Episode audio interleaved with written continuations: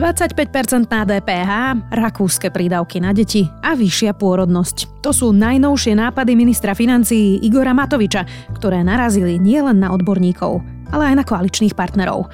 Je útorok 4. mája, meniny má Florián a bude dnes malá oblačnosť od 13 do 22 stupňov. Vítajte pri Dobrom ráne. V dennom podcaste Denníka Sme moje meno je Zuzana Kovačič-Hanzelová.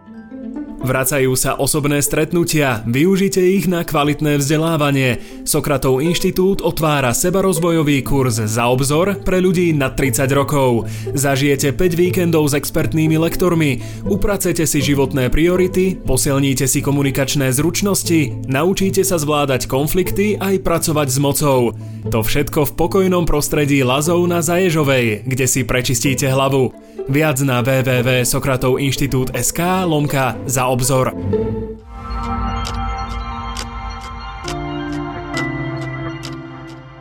A teraz poďme na krátky prehľad správ.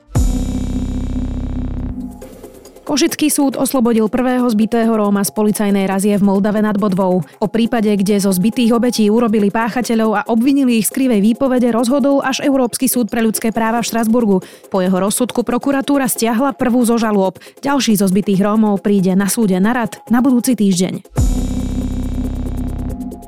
Petičný výbor odovzdal prezidentke viac ako 585 tisíc podpisov za vyhlásenie referenda o predčasných voľbách. Podpisy zbierali opozičné strany Hlas a Smer. NAKA začala trestné stíhanie v kauze Glens House. Ide o zločin zneužitia právomocí verejného činiteľa. Stalo sa tak na pokyn generálneho prokurátora Maroša Žilinku. Kauze prípravy vraždy Silvie Folcovej vytýčili nový termín procesu s Pavlom Ruskom. Pojednávanie bude 10. júna. Viac takýchto správ na sme.sk.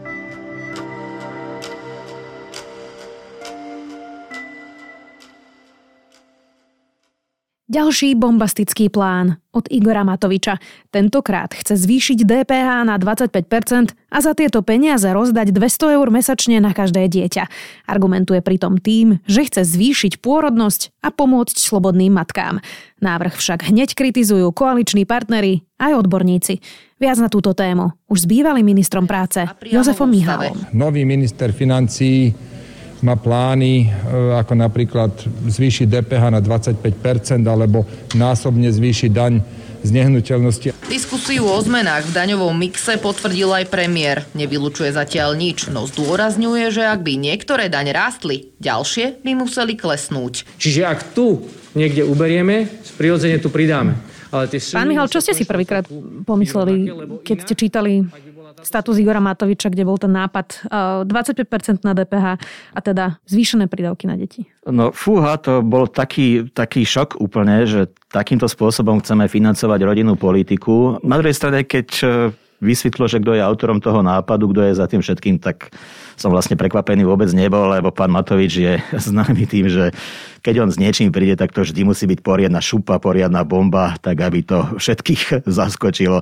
Takže v konečnom dôsledku po pár sekundách som si povedal, aha, tak to máme ďalší nápad pána Matoviča. Ale to sa asi zhodneme, že demografia je vlastne problém budúcnosti. Naozaj sa rodí menej detí, bude stále je. viac a viac starších neproduktívnych ľudí, myslím na pracovnom trhu. Znamená ale viac peňazí, viac detí? Nie, neznamená, bohužiaľ. Musím to konštatovať ako človek, ktorý by teda veľmi rád rodinám pridal a tiež e, mám, alebo mal som ten názor, že viac peňazí rodinám automaticky zvýši pôrodnosť, ale tie čísla, tie fakty, keď sa nad tým hĺbšie zamyslíte, ukazujú, že to také jednoduché nie je. Pôrodnosť je spôsobená mnohými inými faktormi a to, že či tá rodina dostane nejakú vyššiu podporu v podobe rodinných prídavkov od štátu, to je samozrejme dôležité, ale nie je to až tak primárne dôležité. Dôležité je to preto, aby tá nízka pôrodnosť neklesla ešte hĺbšie, ako je. Dnes sú tie čísla také, že nejak okolo 1,6 dieťaťa prepačte sa takýto štatistický suchý údaj 1,6 dieťaťa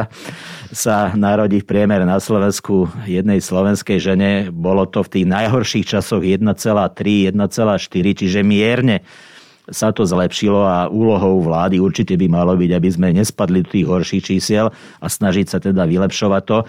Ale môj názor je, že ak vylepšovať e, podmienky pre rodiny, tak v prvom rade to, čo dnes na Slovensku rodinám chýba, sú predškolské zariadenia, sú predškolské zariadenia, jasle a škôlky, ktoré ak aj sú, tak sú jednoducho pre mnohých veľmi drahé.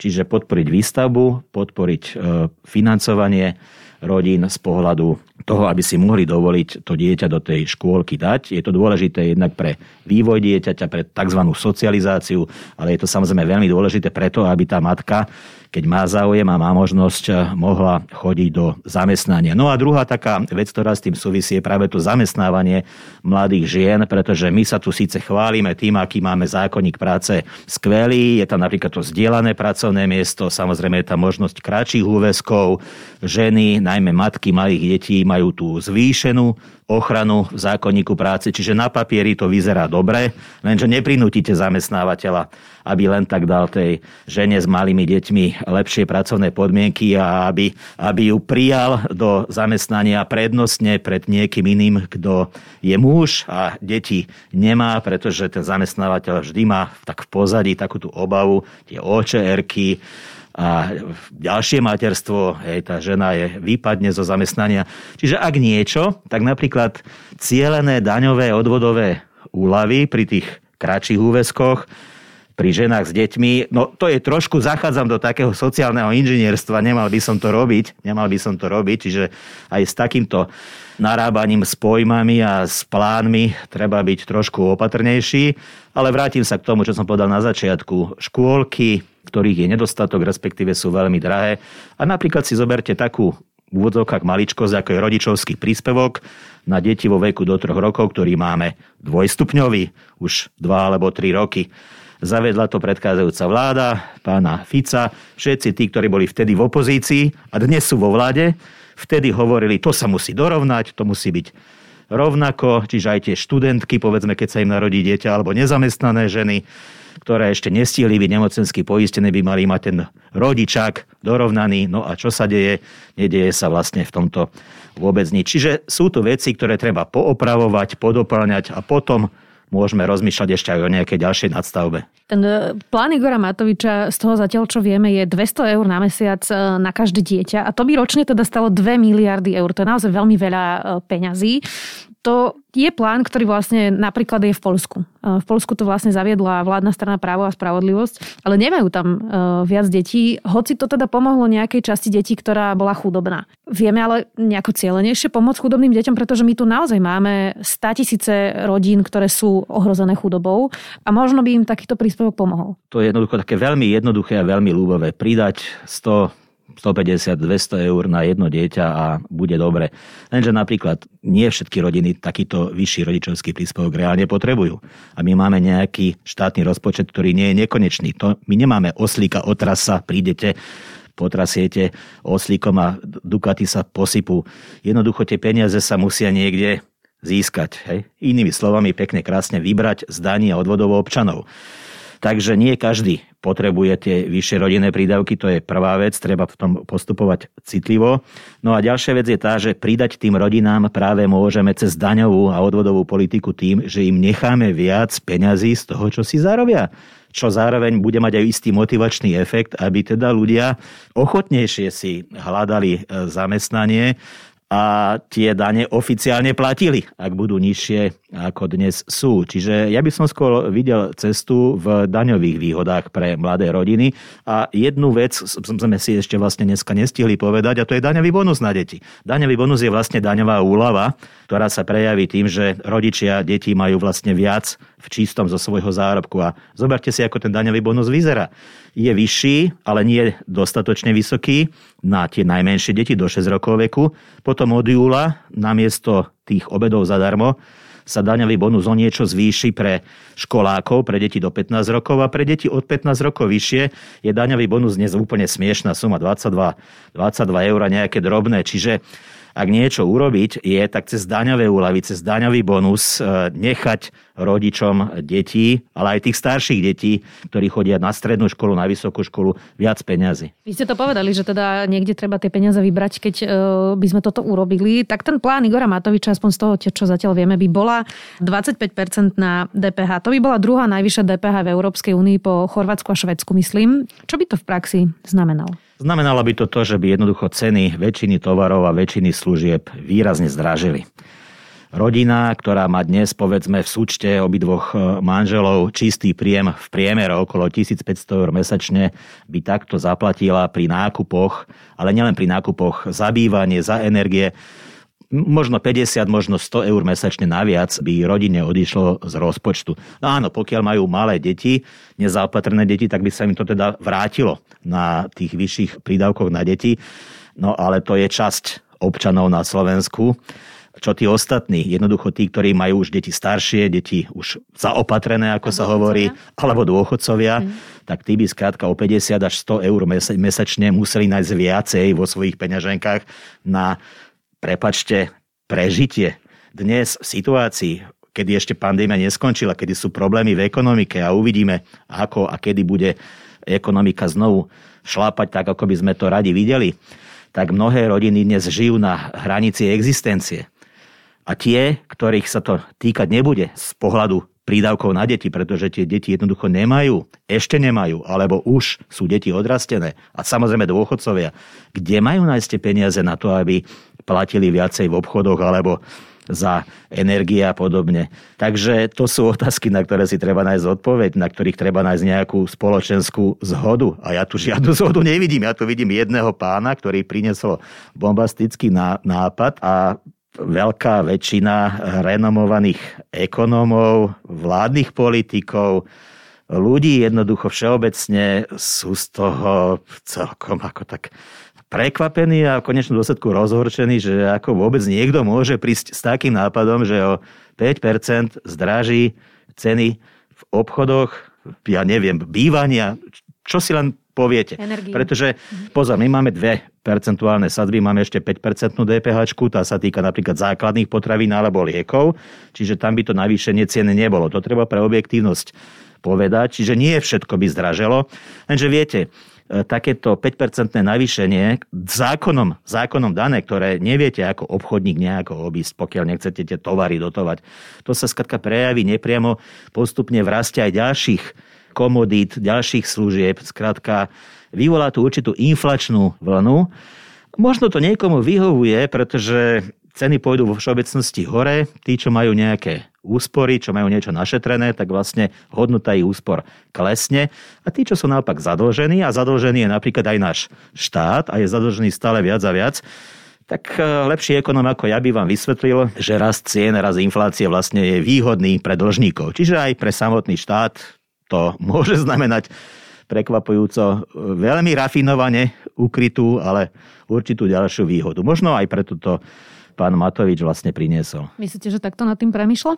Myslím si, že nie, ale možno, možno ak na ministerstve financí bude chcieť nájsť niekoho, kto sa za ten nápad s radou odborníkov postaví, tak možno tam táto myšlienka zaznie. Inak táto vláda sľubovala, že vlastne všetko bude prechádzať analýzou útvaru hodnoty za peniaze. Toto by prešlo podľa vás? No, toto je tak obrovská zmena, že toto by si určite zaslúžilo to, aby ekonómovia, experti, ktorí sú na ministerstve financí, Inštitút pre finančnú politiku, útvar hodnota za peniaze, aby to dôkladne pripravili, prešpekulovali a aby priniesli zaujímavé a dobré riešenie. No toto tak nie je jednoducho.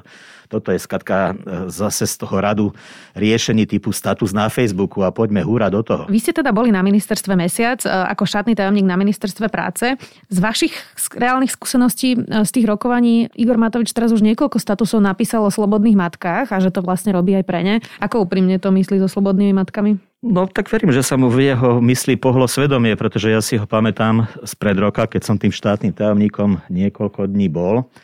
Bol som účastníkom koaličnej rady, kde boli všetci relevantní politici, súčasť vládnej koalície, všetky tie politické špičky, plus e, boli tam odborníci z ministerstva financií a práve na tej koaličnej rade sme riešili, aké opatrenia urobíme e, na začiatku pandémie, napríklad pre rodiny. Bavili sme sa o ošetrovnom a ja som ako štátny tajomník na toto rokovanie priniesol návrh, aby sa špeciálne pre osamelé matky pandemické ošetrovné zvýšilo.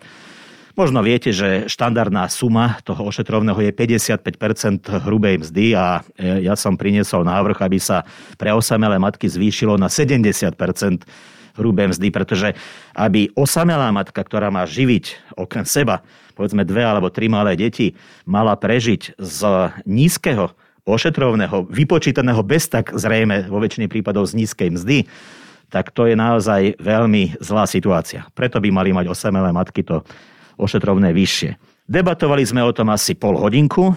Bolo ťažké presvedčiť najmä kolegov z ministerstva financí, práve z Inštitútu finančnej politiky, útvaru hodnoty za peniaze, že je to potrebné, že to teda bude stať desiatky miliónov.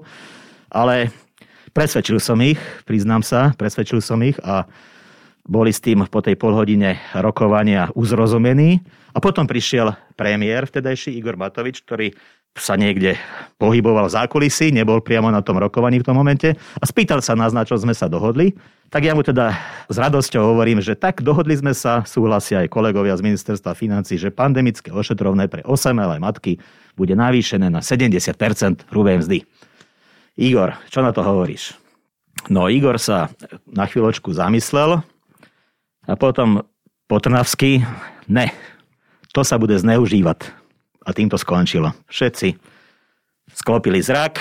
Ja zvedomí si svojej politickej sily ako nikto, kto sa dostal náhodou na pozíciu štátneho tajomníka, lebo si ma vybral minister krajine, ktorý vo mne videl odborníka, tak najmenej som mal právo tresknúť do stola a povedať, ale naša strana je za to, aby bolo pandemické ošetrovné vyššie. Hm. Skratka, skratka, premiér rozhodol, že osamelé matky žiadnu výhodu mať nebudú.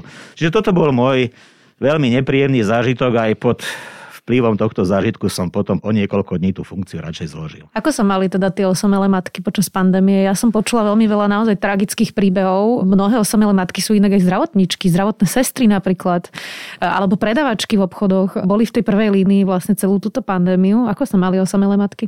No to sú ženy, občianky, ktoré na Slovensku majú podľa môjho názoru objektívne najťažšiu životnú situáciu. Nie dôchodcovia, nie nezamestnaní, ale ženy, ktoré sa same starajú o dieťa alebo deti. Musia tú rodinu vyživiť z jedného platu, ktorý je častokrát veľmi skromný. Samozrejme musia sa o tie deti postarať, čiže ak sú tam nejaké choroby, či tie samotné ženy, či tých detí, čo pri dvoch, troch deťoch je samozrejme bežná vec, tak vlastne musia prežiť z tých eh, dávok zo sociálnej poisťovne, ktoré už z toho nízkeho, obvykle z nízkeho platu sú ešte, ešte nižšie. A teraz si vezmite, to ošetrovné, ktoré sa za normálnych okolností vypláca 10 alebo teraz po novom 14 dní, to pandemické ošetrovné sa vlastne týmto ženám vyplácalo niekoľko mesiacov v kuse. Alebo dá sa povedať, že prakticky rok, keď si to vezmete. Podľa toho, aký vek e, majú tie deti, ktoré vychováva. A z nízkeho platu a ešte z nižšieho ošetrovného vyžiť rok, to si bez pomoci iných ľudí jednoducho ja nedokážem predstaviť. Takže snáď, snáď tam je niekto ďalší, e, kto tej rodine, do tej osamelej matke dokáže pomôcť jej rodičia. Možno predsa sa ten otecko, ak niekde je, zmiluje a niečo pošle. Ale to je jednoducho strašne zlá situácia, strašne zlá situácia.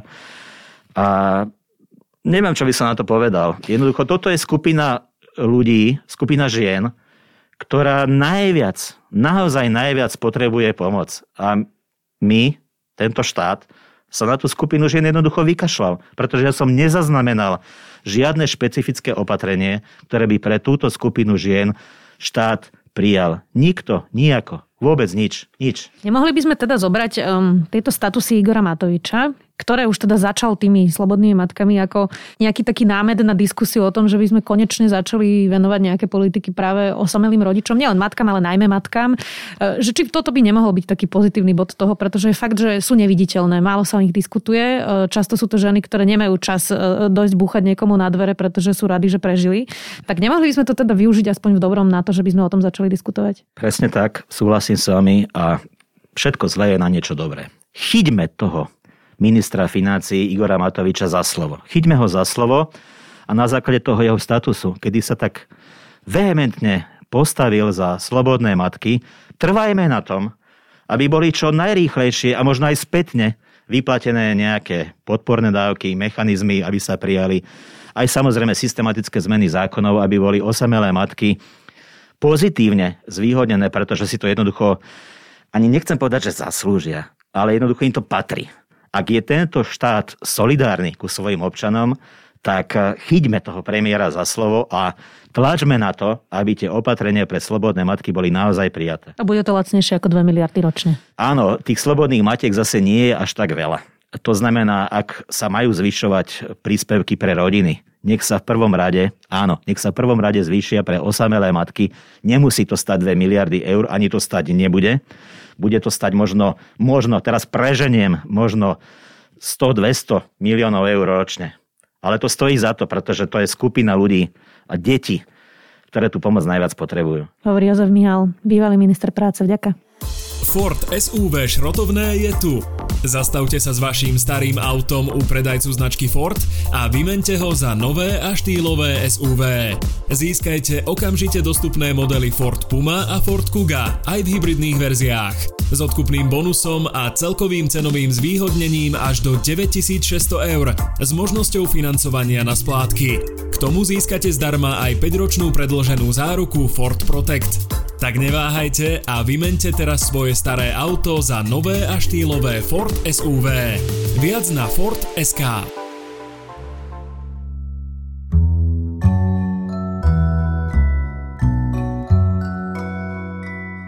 Existuje niečo ako materinský inštinkt? Máme na to vedecké dôkazy? To sú otázky, na ktoré odpovedá článok New York Times a je to aj môj zaujímavý tip na záver. Nezabudnite, že dnes vychádza aj cestovateľský podcast Všesvet o pohraničí Francúzska, Švajčiarska a Nemecka a rovnako aj pravidelná dávka.